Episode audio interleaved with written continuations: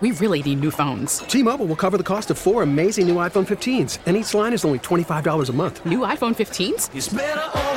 Only at T Mobile get four iPhone 15s on us and four lines for 25 bucks per line per month with eligible trade in when you switch. Minimum of four lines for $25 per line per month with auto pay discount using debit or bank account. $5 more per line without auto pay, plus taxes and fees. Phone fee at 24 monthly bill credits for all well qualified customers. Contact us before canceling account to continue bill credits or credit stop and balance on required finance agreement due. $35 per line connection charge apply. Ctmobile.com. Cook County government is in a position it hasn't seen in a long time, certainly since I can remember. County Board President Toni Preckwinkle is in the midst of outlining a budget that won't be containing any deep cuts or new or higher taxes. And while the health system's picture isn't as rosy, it's getting stronger, and the county jail population is shrinking. What's going on here? We'll ask the woman at the helm. Hello, I'm political editor Craig Dellimore, and this is At Issue.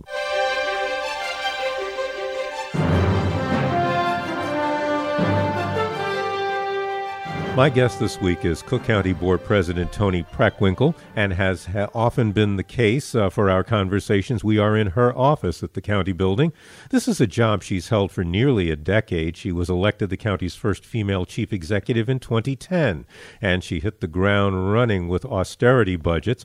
Past budget gaps were in the hundreds of millions of dollars. This year, the projected deficit is hovering around $19 million. You won't need uh, higher property taxes or major belt tightening to close that gap, but we'll talk about what you do need and more during this half hour. And President Preckwinkle, thank you for having me back. Thank you for inviting me, Craig. Well, uh, so let's talk about that budget first. So, how do you get to a point in the road where you can balance a budget somewhere other than on the backs of the taxpayers? Uh, obviously, there's a lot of planning and work that's gone into this, but I gather there's some luck too. Well, first of all, I want to thank you for inviting me. I am very grateful to be in the position where our budget deficit is projected to be about $19 million. That's out of a $5.9 billion budget. And this is a, a, a, significant achievement, and it's a result of hard work over the past decade. Because when we walked in the door in 2010, the budget gap that we had to close was almost half a half a billion dollars, 487 million.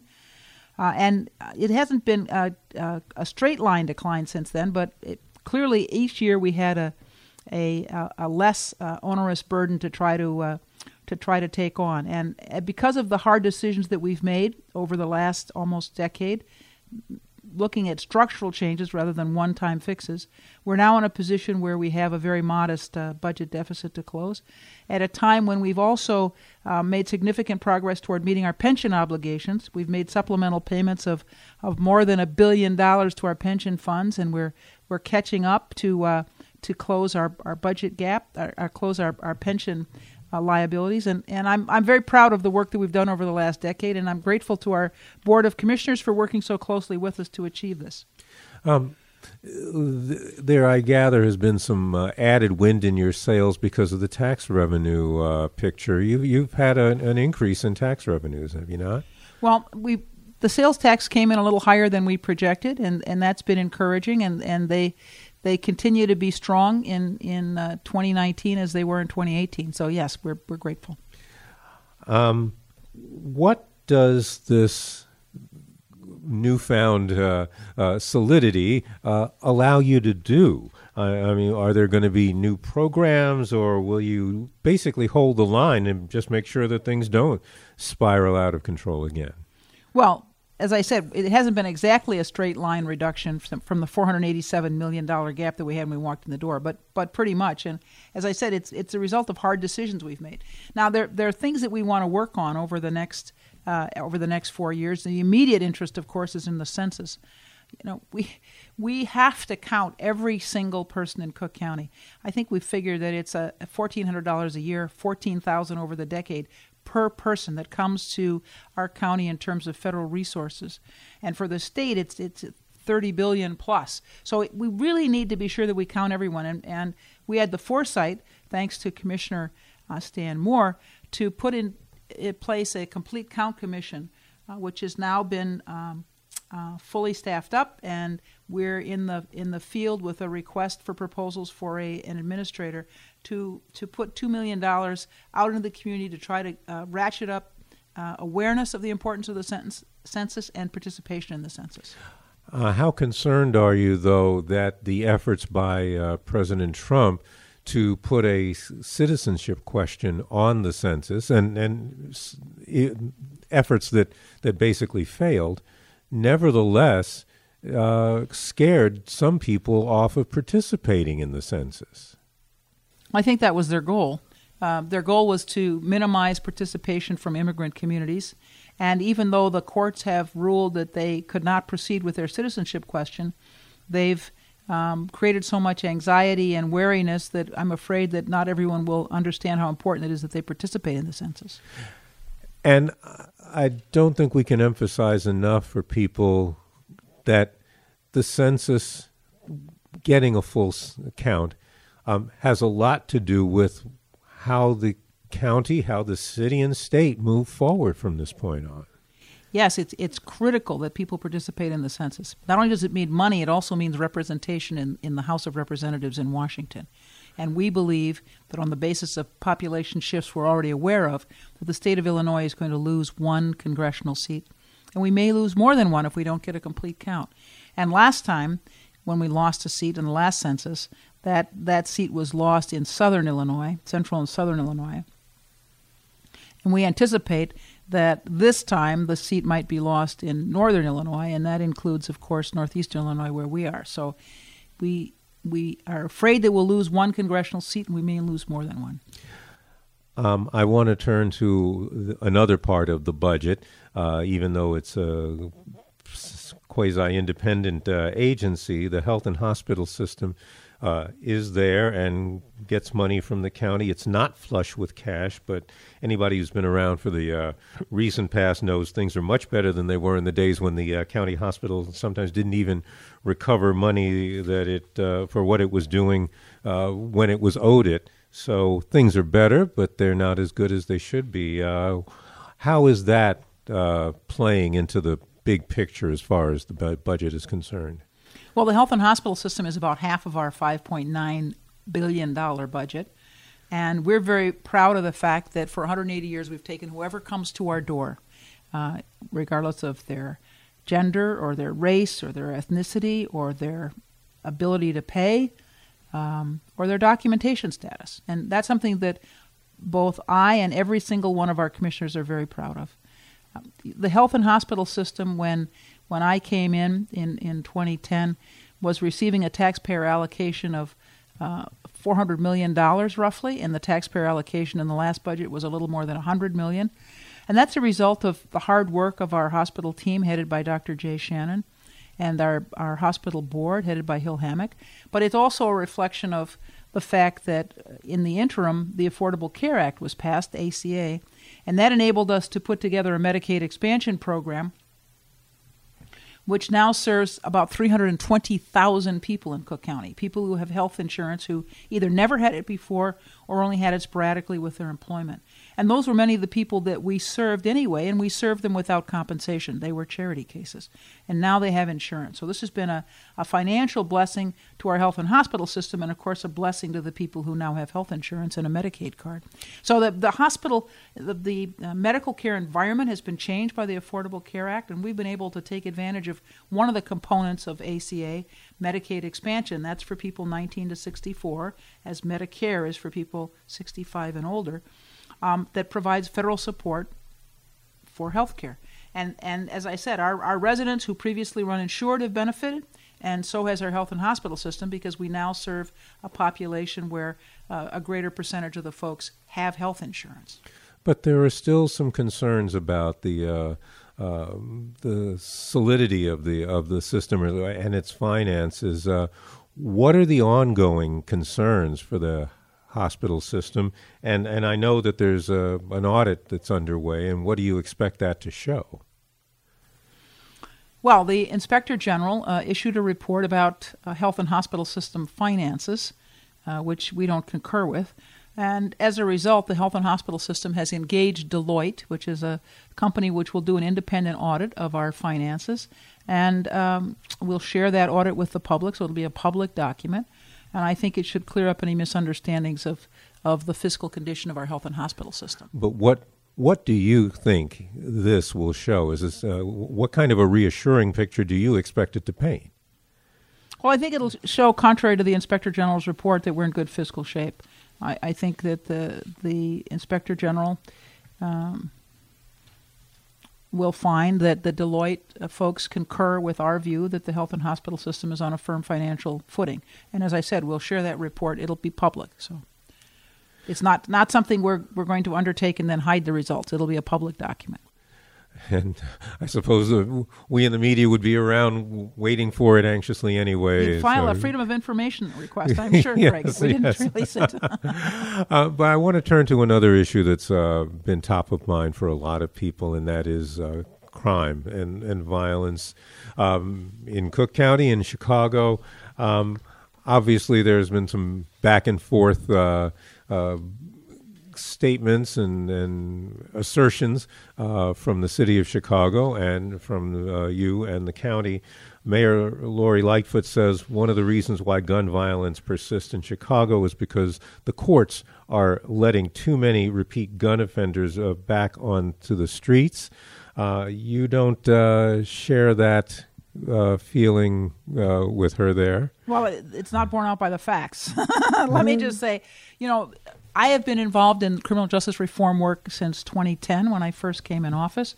We've been working closely with the stakeholders that is, the chief judge, the sheriff, the state's attorney, the public defender, and the clerk of the court uh, since 2013. So now um, almost six years. And the focus of the stakeholders in my office has been trying to make our criminal justice system fairer and more efficient and more effective. And one of the ways in which we've done that is to uh, be sure that those who are accused of nonviolent crimes do not spend the time between their arrest and the disposition of their cases in jail. You know, there's no reason that someone who's accused of, of shoplifting or low level possession of drugs should be in the jail simply be, you know, on, on that low level charge. Uh, they're, they're not, in my view, and, and in the in the view of the courts, a danger to themselves or the community.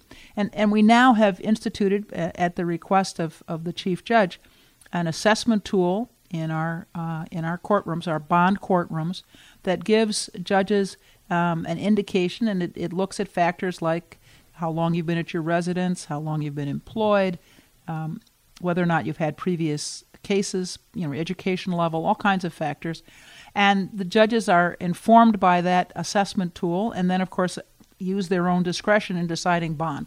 And the the chief judge asked the the reminded the bond court judges last fall uh, I guess, I'm sorry, two years ago, 2017, to look at carefully those factors as they made uh, decisions about cash bonds. And there's been a dramatic reduction in cash bonds, a dramatic reduction in the jail population, and no increase in violent crime. I mean, what's happened over the last three years is a decline in the number of uh, murders and also in the number of shootings. So, as we've seen a decline in violent crime. We've also seen a dramatic decline in the jail population, and less than in the in the year and a half period that ended in March, um, less than one half of one percent of the people who were released on gun-related uh, charges uh, picked up a new charge. So 99% were compliant.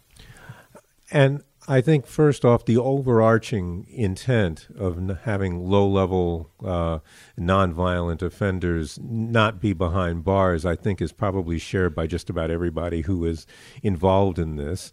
Um, the it it comes at the edges, it seems, where there are concerns, where people uh, are disputing what what is and isn't. Um, for we've been we've been gathering statistics for for six years now and they have been made public for I think the last couple of years. So we were uh, uh, preparing and providing data internally to the stakeholders, and then we started uh, more recently to make that information public. And we uh, take the time to provide uh, comprehensive, contextual uh, information, and we do that publicly on a quarterly basis. And you know, I'd I'd be interested to know what statistics the, the mayor is referring to um, she and the superintendent, because we don't have any data that supports their, their assertions. Their contention is that part of that assessment tool may not be capturing uh, some serious crimes. Uh, for example, uh, unlawful use of a weapon. Uh, there are different degrees of what that could be. What they're saying is that sometimes people who had a weapon with ill intent don't get uh, charged with a felony, that UUW, as they like to call it, isn't considered a felony in some cases, and that they think those people aren't being counted as felonies, but are being let out and maybe shouldn't be. Well, first of all, I, I think we have to understand that in many of um, our most challenged neighborhoods in the city and elsewhere in the county, uh, good people carry guns because they're fearful for their safety. Uh, homeowners, business owners who want to protect their homes and their families, people who are afraid to move about in their neighborhoods without a defensive weapon. And the fact that someone has a weapon doesn't mean that they're a shooter or that they're a murderer. Uh, you know, and, and, and I, I know it's hard for people who live in communities where they don't deal daily with gunshots and, and violence and murders to understand this sometimes, but I think it's an important factor for us to take into consideration. And when we when we talk about violent felonies, uh, you know, we're talking about people who are actually uh, engaged in, in shooting or attempted murder or whatever, not somebody who has a simple possession charge, possession of a, of a gun which isn't registered. And I think there's a big difference between simply possessing a gun and being accused of shooting somebody or being accused of, of murdering or attempting to murder someone with a weapon. Um, I want to come back to this in just a second, but I want to remind our listeners that uh, you are listening to WBBM News Radio's At Issue. I'm political editor Craig Dellimore, and I'm talking with Cook County Board President Toni Preckwinkle, and we are recording this interview at her office.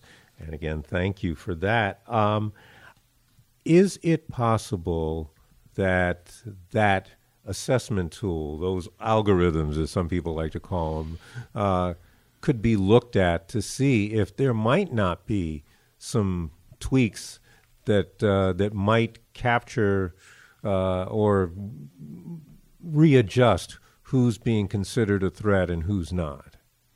Well, first of all, I, you know, I'd like to see what statistics the mayor and the superintendent are referring to. Um, we, as I said, publish data quarterly. We make it available to the public. Um, you know, we give ourselves time to properly assess and evaluate and analyze the data before we make it public. It's not. Uh, we, we take care to be sure that the information that we have uh, we're disseminating is correct. Uh, I'd like to know, you know, what statistics they have, what they're basing their their allegations on. I haven't seen any data to support their assertions, and we have data to support our conviction that, as I said, 99% of the people who are arrested on felony uh, gun charges comply, and it's one half of 1% who are not compliant who pick up a new violent offense in the time that they're waiting the disposition of their previous case. Um, I know uh, when we spoke with you earlier in the week, you suggested that you and uh, Mayor Lightfoot will at some point uh, meet about, I assume, this and some other things. Um, first off, when is the, what's the timetable for that? And I know that the staffs have been in touch. The staffs have been in touch, and we hope to meet uh, early in September. And I would say that, you know, uh, when I met with her a week before she was sworn in, uh, we had some back and forth about this issue around um, whether or not people who uh, were a danger to the community were in fact being released. Uh, and I shared with her. Uh, the information that we had and, and told her that we'd brief her. we we had a briefing session. She was not able to attend. Uh, so we'll we'll have we'll continue to try to make that effort to share the data that we have with her and her staff.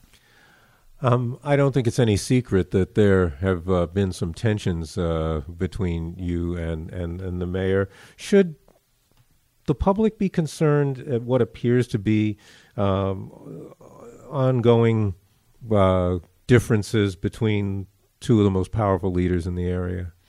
Well, you know, the issue around um, around criminal justice reform is an issue around governance, not politics. And as I said, this is something I've been working on since 2010 and uh, since 2013 with all of the stakeholders around the table. And I think we've made great progress, and that's to the benefit of the communities that are disproportionately impacted by our criminal justice system and the taxpayers as a whole. It doesn't make sense to hold people in jail for nonviolent crimes, which is what we were doing for decades when we had 10 or 11,000 people in the jail on an average daily basis.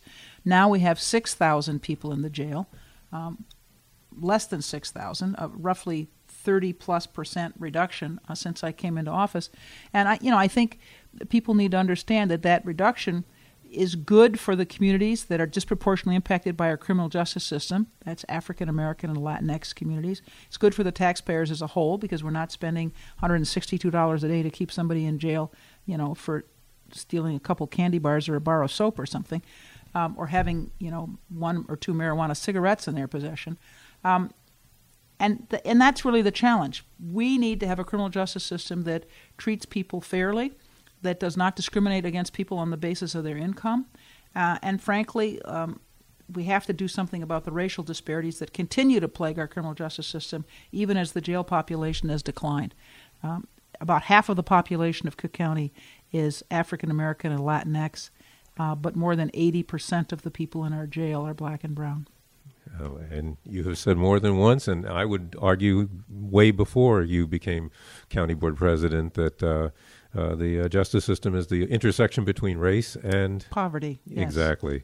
So, uh, uh um, but uh, let's talk about going forward. Um, you've made it clear that you do not want this to be your last term now. Um, can you talk about some of the unfinished business that you want to get done uh, from this point onward?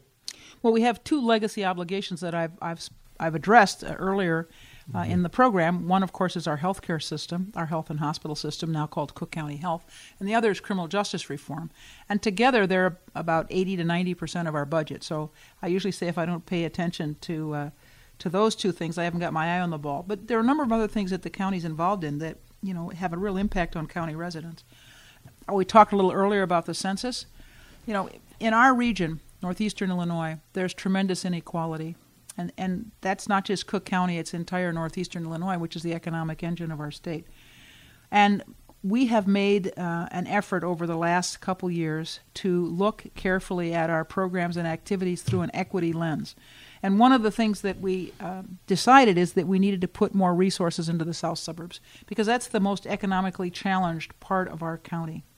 And so we've not only invested in infrastructure, but we're also investing in economic development issues initiatives. We have a South Suburban Economic Growth Initiative, and we're looking at a, a development entity for the South Suburbs where there are many small, under resourced communities to try to see if we could have an economic development strategy for the entire region. And this is a, a, part of the county where, as I said, we need to make investments to support the existing uh, infrastructure that's there to support the communities that are there. And uh, we've got a lot of work to do if we're going to uh, make an impact. So uh, our South Suburban Economic Growth Initiative is is uh, a high priority going forward, as is our broader uh, equity work. And I know within the last couple of weeks we talked about uh, transportation initiatives that are also going on down there. We had uh, the executive director of Metra on with us, and he said there's a lot of a lot of activity going on there. Well, you know, we have a we've been engaged in conversations with Metra around the Metra Electric line, which is the southeast part of the county, and then the Rock Island line, which is a, a little bit to the west, but it also serves the Southland and the south suburbs. And we're we're trying to uh, put together a pilot program that would, as you may have read in the Chicago Tribune, that would provide people with uh, basically a fare equivalent to CTA fares if they ride Metra to the city limits, in the same way they could if they were on a bus or or one of our uh, one of our elevated lines, um, and then uh, reduced fares in the Southland in the south suburbs as well, reflecting, as I said, the economic challenges that are faced by this region. And we believe that if we provide more affordable public transportation, we'll be assisting people as they attempt to go to work, go to school, uh, visit their doctor, or whatever, and that this will be contributing to um, the economic development of the Southland. So we're we're prepared, uh, working with Metra and hopefully CTA. Unclear on that latter point, but uh, working with Metra to to start this three-year pilot program to invest more in public transit for the south side of Chicago and the south suburbs. Um, since we're on the topic of equity, I want to continue that a little bit uh, because uh, something else you talked about this week. Well, this weekend uh, marks the 100th anniversary of the 1919 Chicago race riots, and there's a lot of activity and observances around that. But you also announced uh, what will be called Racial Equity Week. That's not this week. Uh, when and what is it? Well, you know, one of the things uh, a couple years ago, as we talked about, you know, kind of what we were doing in the county and uh, what we needed to be doing, we we looked at the whole issue of where our resources were going and where they were most needed. And as I said, we decided that what we needed to focus on was the south suburbs. And the south suburbs historically were um, a strong, um, had a strong manufacturing base. And of course, over the decades, as uh, manufacturing has changed in this country, has automated, and that's resulted in, in fewer employees. And sometimes uh, firms have moved either to the south or offshore, which resulted in a loss of employment. Um, we decided that we needed, as part of our equity efforts, to focus more on the Southland, and um, that's what we that's what we're doing. It, as I said, it's part of our equity efforts. Internally, we're trying to look at everything we do through an equity lens, just to be sure that we are doing everything we can to address the inequalities that we find in the communities that we serve and in our own work. Um, the the week for Equity Week is uh, September 16th through 20th, but we are um, uh, going to be sharing more details about that in in the in the weeks to come. But we wanted to be sure that that this is a focus of not only our employees' um, uh, activities and interests, but also the public's. Um, I would think that there are people who would think uh, every week should be uh, Racial Equity Week. Right. But the way things have been going in this country, um, it's not. Uh, and and how how troubling is it that we are at a stage where you have to make gestures like this to counter what's going on, maybe in Washington, but also, frankly, even in some of our uh, from some of our suburban areas. Well, you know, I'm a history teacher, and um, this is a profoundly disturbing time to me. Not that we haven't, there isn't been um, overt racism uh, in our politics in the past, but to have the President of the United States be a spokesperson for that uh, racism and that hostility to immigrants and uh, disrespect for women, uh, which has uh, been, of course, a challenge to our country from from the very beginnings. Um, to have the President of the United States be a champion for, in my view, the sort of worst of our country uh, is, is discouraging. Um, however, I mean, when you're faced with these kind of challenges, you can sort of, you know, put your head in your sand, or you can decide you're going to do everything you can to meet that challenge. And you know, our our county, I think, um, to its great credit, has been a sanctuary county for quite some time. And we, in the last few years, have strengthened that sanctuary status by um, formally um, withdrawing any support to immigration and customs, uh, customs enforcement efforts in our county. We don't co- we don't collaborate or cooperate with them in any way. Um, and I think that's a, a, strong statement about what we believe in terms of, of the importance of immigrants and, immig- and the immigrant communities to our country. Um, and you know, I, I try personally to to uh, address the latest outrages from our from our president as they uh, as they occur. But this is a this is a very challenging time for those of us who believe in inclusion and diversity um, and fair treatment for all of our residents, given who we have in the White House. And that's going to be the final word. We are out of time. I wish we had more. Um, I would like to thank Cook County Board President Toni Preckwinkle for the hospitality and for uh, taking the time to sit down and chat. To our listeners, if you would like a copy of this program or just to hear it again, please visit our website. That's WBBMNewsRadio.com. Just follow the podcast links. You can also find our podcasts on radio.com. I'll be back next week with another edition of At Issue, and I hope you'll be listening. Until then, I'm Craig Dellimore, News Radio 780 and 105.9 FM. We really need new phones. T-Mobile will cover the cost of four amazing new iPhone 15s, and each line is only $25 a month. New iPhone 15s? Only at T-Mobile get four iPhone 15s on us and four lines for 25 bucks per line per month with eligible trade-in when you switch. Minimum of four lines for $25 per line per month with auto pay discount using debit or bank account. $5 more per line without auto pay, plus taxes and fees. Phone fee at 24 monthly bill credits for well qualified customers. Contact us before canceling account to continue bill credits or credit stop and balance on required finance agreement due. $35 per line connection charge applies. Ctmobile.com.